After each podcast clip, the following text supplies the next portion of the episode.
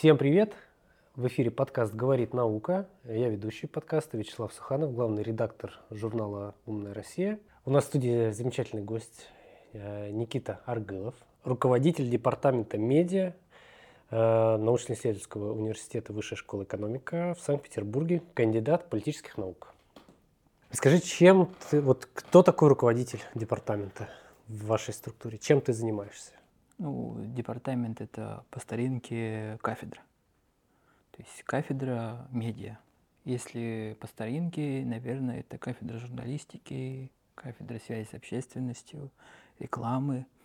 Но последние годы мы видим, что журналистика, связь с общественностью, пиар, оно больше благодаря технологиям становится таким проникающим явлением, особенно в цифровом пространстве.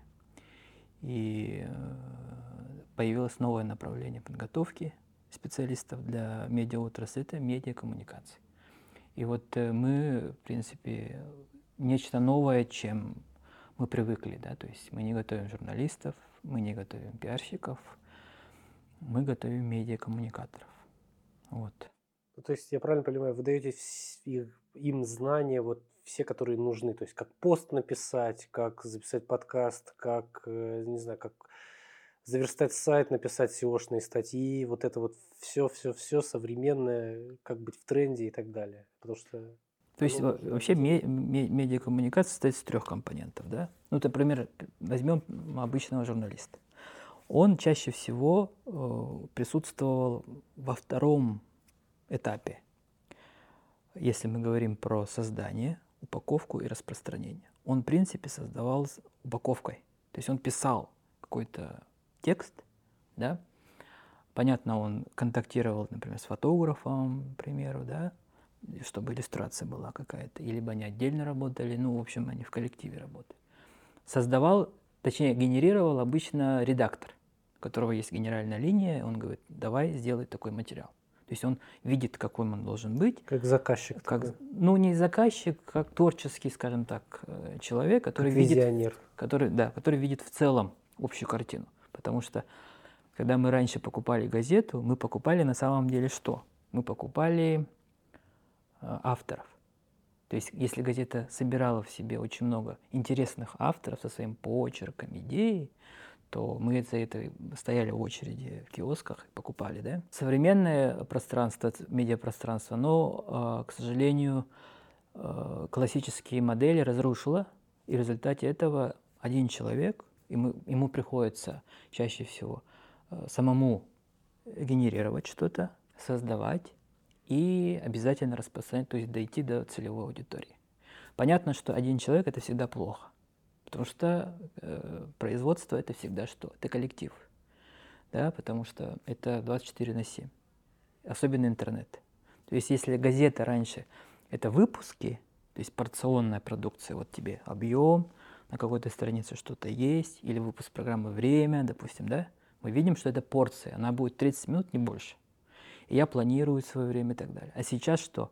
Медиа у нас, э, ну, считай 24 на 7. Мы ночью можем открыть переписку. Да, захотел выпуск посмотреть. Смотришь вот. только 4 часа, а не полчаса. Ну, например. Конечно, конечно. конечно. Мы... Нет такого формата телевизионного, что вот мы там типа час сюда снимаем и все. А ну, там... для, для простоты понимания это лента. То есть она не кончается. То есть мы ее обновляем, обновляем, она не кончается. Да? То есть мы не успеваем даже перерабатывать. Но с другой стороны, э, контента, казалось бы, много, но одновременно контента не хватает. Понимаете? То есть э, человек, он абсолютным образом восприним... готов воспринимать огромное количество контента. Понятно, что он многое пропускает, не замечает, но надо адаптироваться под его, скажем так, ритмы. И он не готов ждать ни в коем случае. Ключевая наша мысль, кроме таких утилитарных задач производства, идей, э, расчетов доставки этого медиапродукта, мы, наверное, говорим больше про экономику внимания. Такой простой пример, мой любимый пример. Раньше артистам э, эстрады, чтобы попасть на сцену, нужно было получать образование, ну, проходить определенный круг, э, путь. Да? Сейчас же, сейчас же Микрофон дали всем. Считайте это ваши мобильные устройства. Так? Снимай контент сколько хочешь. Когда это становится массовой историей, человек не может э, выделить главное, суть. То, что ему будет полезно, интересно и так далее. Да? И эта проблема очень большая, потому что, во-первых, это проблема безопасности, проблема того, что нужный контент, важный контент, он не доходит до целевой аудитории, потому что много шума, много и так далее. И третье, здесь можно отметить, что мы здесь можем отметить то, что контент э, теряет качество и на, ну, и на интересное, актуальное люди не обращают внимания. У них замыливается определенный взгляд. И мы пытаемся говорить, потратить время на это. Это будет тебе полезно ну, как бы для решения, например, своих проблем, чисто утилитарных, допустим. Да? Потому что он живет же в общественном пространстве, и у него есть правила, например, нормативно-правовое поле, которое активно меняется. Мы можем уйти в развлечения и не замечать вот этих историй. Да? И получается, что я могу быть определенным нарушителем законов, порядков, они меняются очень часто, интенсивно, и я не трачу свое время осознанно, чтобы быть в курсе дела. То есть э, вы, получается, на кафедре, на департаменте учите современных, как, как назвать, специалистов в медиа? Профессиональных коммуникаторов, вот так. Коммуникаторов. Как вы относитесь к тезису, что у нас вообще большая беда с коммуникацией в стране? Страна – это люди, так? И э, вообще нужно смотреть, наверное, страну для понимания коммуникации, если вы говорите, да, государство и бизнес. В принципе, они нам и манипулируют в какой-то степени. Я да? бы даже смотрел семья. Родители Нет, э, я, давайте государство бизнес. Я, э, давайте я немножко другую угу. точку зрения. Государство хочет, чтобы мы жили по его правилам, принимали в, в, в нем участие, а бизнес хочет, чтобы мы товары, услуги пользовались его. И они создают нам пространство, в принципе. Какая здесь проблема коммуникации? К субъектами здесь относится, ну, как бы человек. Неважно, в семье он, не в семье, один или многодетная семья, неважно. Э, и он э, должен для себя выстраивать какую-то траекторию. Что вообще я хочу?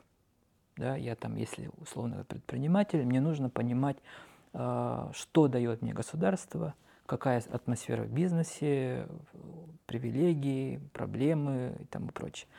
Медиа в этом отношении помогают нам мягче, мягче приземляться. Потому что мы, читая, вооружаемся и имеем в виду. И какая проблема всегда возникает, неудача? Это я не знал, что так сложно.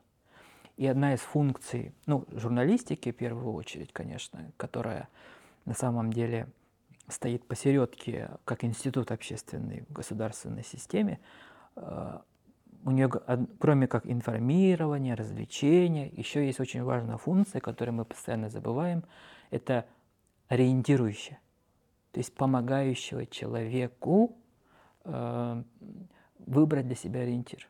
К примеру, что-то происходит неординарное. Сейчас мы всегда ищем информацию, на что бы опереться, чтобы сделать какое-то решение, чтобы не паниковать и не бегать э, вокруг да около. Правильно? И вам очень важно, чтобы эти медиа, э, масс-медиа, они были у нас.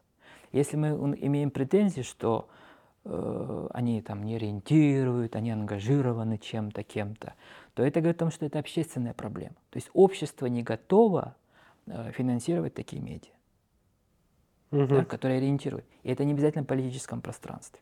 Это могут быть нишевые истории.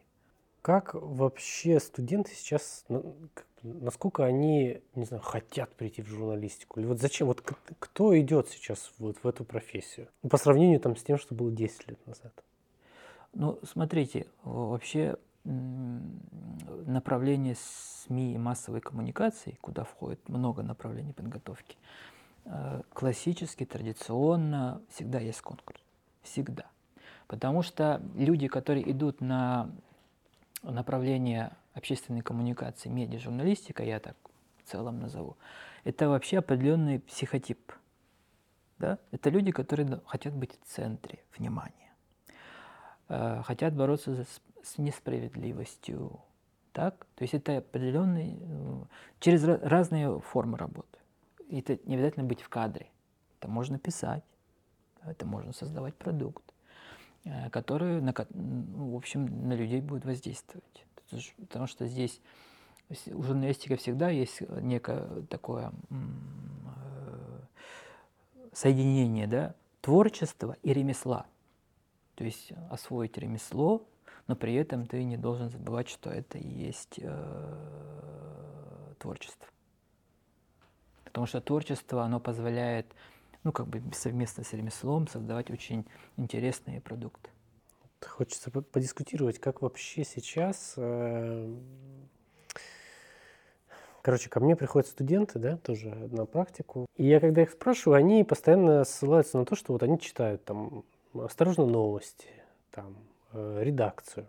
И, ну, в общем, есть определенный пул э, не знаю, иногенты они не иногенты, но на всякий случай каких-то запрещенных изданий, может быть, не запрещенных. Я спрашиваю, а вы читаете там, не знаю, там, там коммерсант на худой конец, там, может быть, Первый канал смотрите. Они говорят, нет, мы там не смотрим, мы смотрим здесь.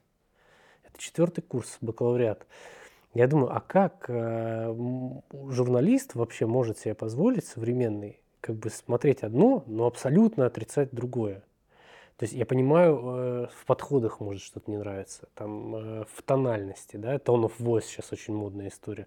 Но я считаю, что это обязательство смотреть, как делают там и как делают там. Это комплексный вопрос, почему так? Ну, во-первых, это возраст. Да? Мы не сбрасываем со счетов максимализм. Что это модные проекты, во-первых, да, и хочется быть с модным и так далее, да. Э, можно посмотреть, кто дойдет до этой, скажем так, этой моды. И я вас поддержу в том плане, что нужно понимать все, принимать все, по крайней мере, иметь в виду, почему так, почему смотрят, почему именно здесь и тому прочее. Э, но мы как раз-таки с этим в аудиториях э, прививаем к этому определенные вкусы, профессиональные, скажем так, э, интересы для того, чтобы, для того, чтобы э, они были готовы ко всему. То есть сегодня я говорю, я не буду этим заниматься и так далее. А жизнь так устроена, что ты именно этим и будешь заниматься. Да? Э, ну, как бы любимый пример. В 2016 году факультет журналистики МГУ э, с, с коллегами опросили крупных работодателей медиаотрасли. И кроме классических компетенций, которые они хотят видеть э, у выпускников э, журфаков, была, была какая компетенция? Кроме там русского языка, там, стрессоустойчивость, ключевая была работа в коллективе. Обычно э, в обучении э, есть понятие проектная групповая работа. Но там есть очень маленький нюанс. Нужно сажать студентов, которые не потому, как они сами разбредутся, а как раз-таки с тем, чтобы они не повторялись, и самое главное, чтобы они собирались с тем, кто, кого они ненавидят. Терпеть не могут. Ну, если по-простому. То есть мы учим, должны учить тому, чтобы они учи, ну, смотрите, условно говоря, я хочу идти работать в ту компанию, номер один, например, и меня приглашают, но там есть один нюанс, там страшный коллектив. Просто. Просто загрызут, или же, но условия, сам бренд хочется. И если я это, эти стрессы не испытывал и не понимаю, как людьми, потому что людьми нужно ладить и работать. Ну и самый лучший коллектив – это коллектив, в котором люди друг друга терпеть не могут на самом деле. Потому что потенциал раскрывается куда лучше, особенно в творческой среде. Ну, как бы мы к этому не относились. То есть он сможет выдать результат гораздо более Конечно, потому что он не в, в, в, комфортных условиях. Понимаете? Не в комфортных условиях. То есть голодный напишет лучше, чем сытый. Учите ли вы распознавать манипуляции? Вообще преподаватели многие у нас практики, да, и они на занятиях больше используют кейсов, конечно же, да. Кейсов показывают, э, Но мы стремимся к тому, чтобы эти кейсы постоянно обновлялись, потом, чтобы они сами искали их, распознавали. Понятно, что люди, которые манипулируют, э, они изощряются, потому что истории бывают разные, и одни и те же технологии могут очень хорошо э, скрывать, скрываться. Конечно, здесь, здесь э, эта история есть, но я хочу здесь подчеркнуть такую историю. Так как это творческая профессия, конечно, нужно искать этих талантов в, уже на первом курсе. То есть уже на первом курсе, в принципе, понятно, кто есть кто, да, кто пришел в целом вообще учиться, и это понимание такое, что я в аудитории работаю, на этом я, мое образование заканчивается.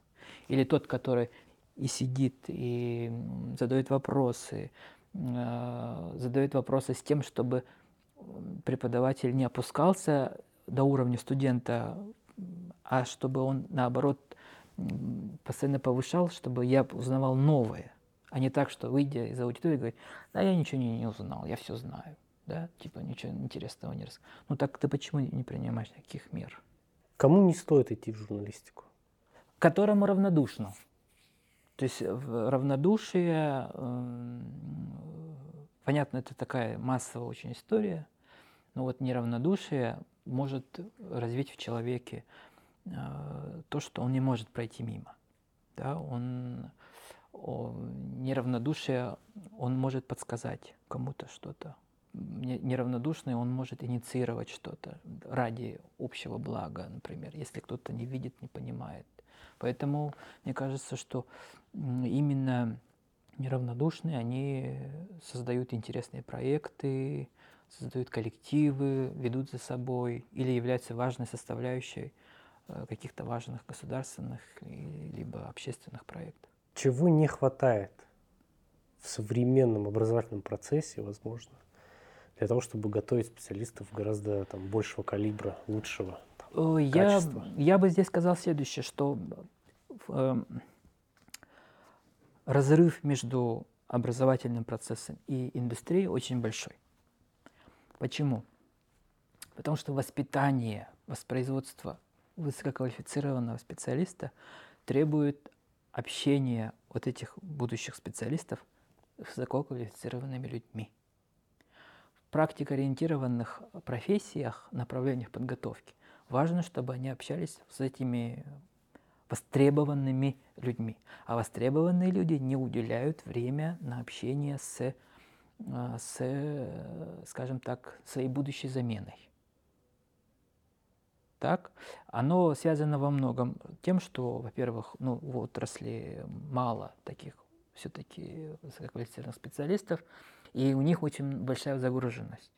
Ну, такая парадокс такой, да? Ну, потому что они медийные люди, как говорится. Ну, не только в медийной э, сфере, но они ведут несколько проектов, допустим, да, и для того, чтобы сходить э, к тем, кто, ну, условно говоря, сидит 100 человек, ты должен с ними поработать, и не факт, что что-то зайдет, как ты хочешь. Даже ведь? Ну, то есть э, все-таки это, это игра в долгую, а университеты не могут себе позволить, если человек ну, как бы готов э, вложить свои знания, которые он не сразу получил, опять-таки, да, это путем э, эквивалентная хорошая зарплата. То есть бизнес-зарплата, а не государственные э, выплаты, которые как социальное пособие, можно сказать, для практикующего специалиста. Вот, э, наверное, в этом большая, большая проблема, но здесь уже как, как, как вузы эти вопросы решают. Мы, безусловно, самыми разными способами, э, ключевыми игроками рынка пытаемся их завлечь. Что, например, у нас в Высшей школе экономики в Санкт-Петербургском э, кампусе мы говорим о том, что мы собрали для вас лучших со всей страны. И приведу простой пример. На первом курсе, на бакалавриате, нам поступило 60 в 2022 году э, первокурсников, которых э, ну, прям искали, академический руководитель этим занимался, каждого знает, и так далее, да, то есть потому что в течение года очень много проводит неоткрытых дверей. И заинтересован он ходит. Ну и вышки такая система, что э, видно, что человек посещает, то есть тратит время на то, чтобы понимать систему вышки. Э, то есть он, а не так, что я приду, пишу заявление и поступлю. Э, и сразу на первом модуле они пошли делать практические проекты. И смотрите, у первого курса, который учится только, у них есть кейсы групповые, правда, э, Горэлектротранса, Санкт-Петербургского метрополитена, э, пассажир автотранса, Русского музея. Сейчас еще момент. В чем прелесть? В том, что они группами работают, они делают реальные э, запросы э, компаний, и их проекты где-то работают уже, например, да, где-то размещены, ну и тому прочее. И финальные защиты, казалось бы, ну, я сдаю преподавателю, а тут публичная защита, в том числе руководителей этих компаний больших. То есть они могут взять, оценить, как насколько Нет, им они, это подходит? Да, э, ну, то есть, как бы они... И это, и это, знаете, как это не защитить работу преподавателя, который учил, который предвзято, в принципе, относится, а комиссии, ну, как бы людям со стороны, которые, может быть, видят этих студентов первый раз. А самое главное, это не учебная работа, которая ради оценки, она уже где-то уже размещена, ее просматривают, пользуются, в конце концов. И у нас даже такая история, что, ну, во-первых, первые лица компании – слушают. И вот, например, руководитель господин Минкин, город Электротранс, он, э, ну, это была инициатива уже самого заказчика, вручил э, э, конверты энной суммы денег. Всем было интересно, сколько, да. Но э, ребятам было очень приятно, потому что, ну, это не было в программе. Руководитель Петербургского метрополитена. И благодаря профессии они, во-первых, знают, как работает пресс-служба, корпоративные медиа. Они несколько раз в подземку, где простой человек не, не зайдет и прочее, делали для них проекты. И, конечно же, студенчество проходит очень интенсивно, ярко, с эмоциями, впечатлениями. И самое главное, у них расширяется опыт, то есть максимальное количество. Поэтому здесь они э, выбирают себе треки, который им нравится, и они потом э, по нему будут развиваться. Поэтому мы э, рады всегда партнерству, потому что партнерство, оно и благодарим партнеров, потому что они становятся такими материнскими компаниями, которые могут себе позволить тратить время на то, чтобы немножко понянчиться со студентами, как бы это ни звучало. Э, потому что сегодня он может быть как ребенок, вчерашний школьник, да, на самом-то деле он э, игрок рынка, да, и многие уже, будучи студентами, уже серьезные люди, э, работают, и э, мы, конечно, этому радуемся, потому что это некая востребованность. Но суть в чем? В том, что обучение не должно ни, ни в коем случае быть на втором плане. Спасибо большое. Вам спасибо. У нас в гостях был Никита Аргылов, э, кандидат политических наук, руководитель департамента медиа научно-исследовательского университета Высшей школы экономики. Спасибо большое. Было Спасибо. очень интересно. Всем пока.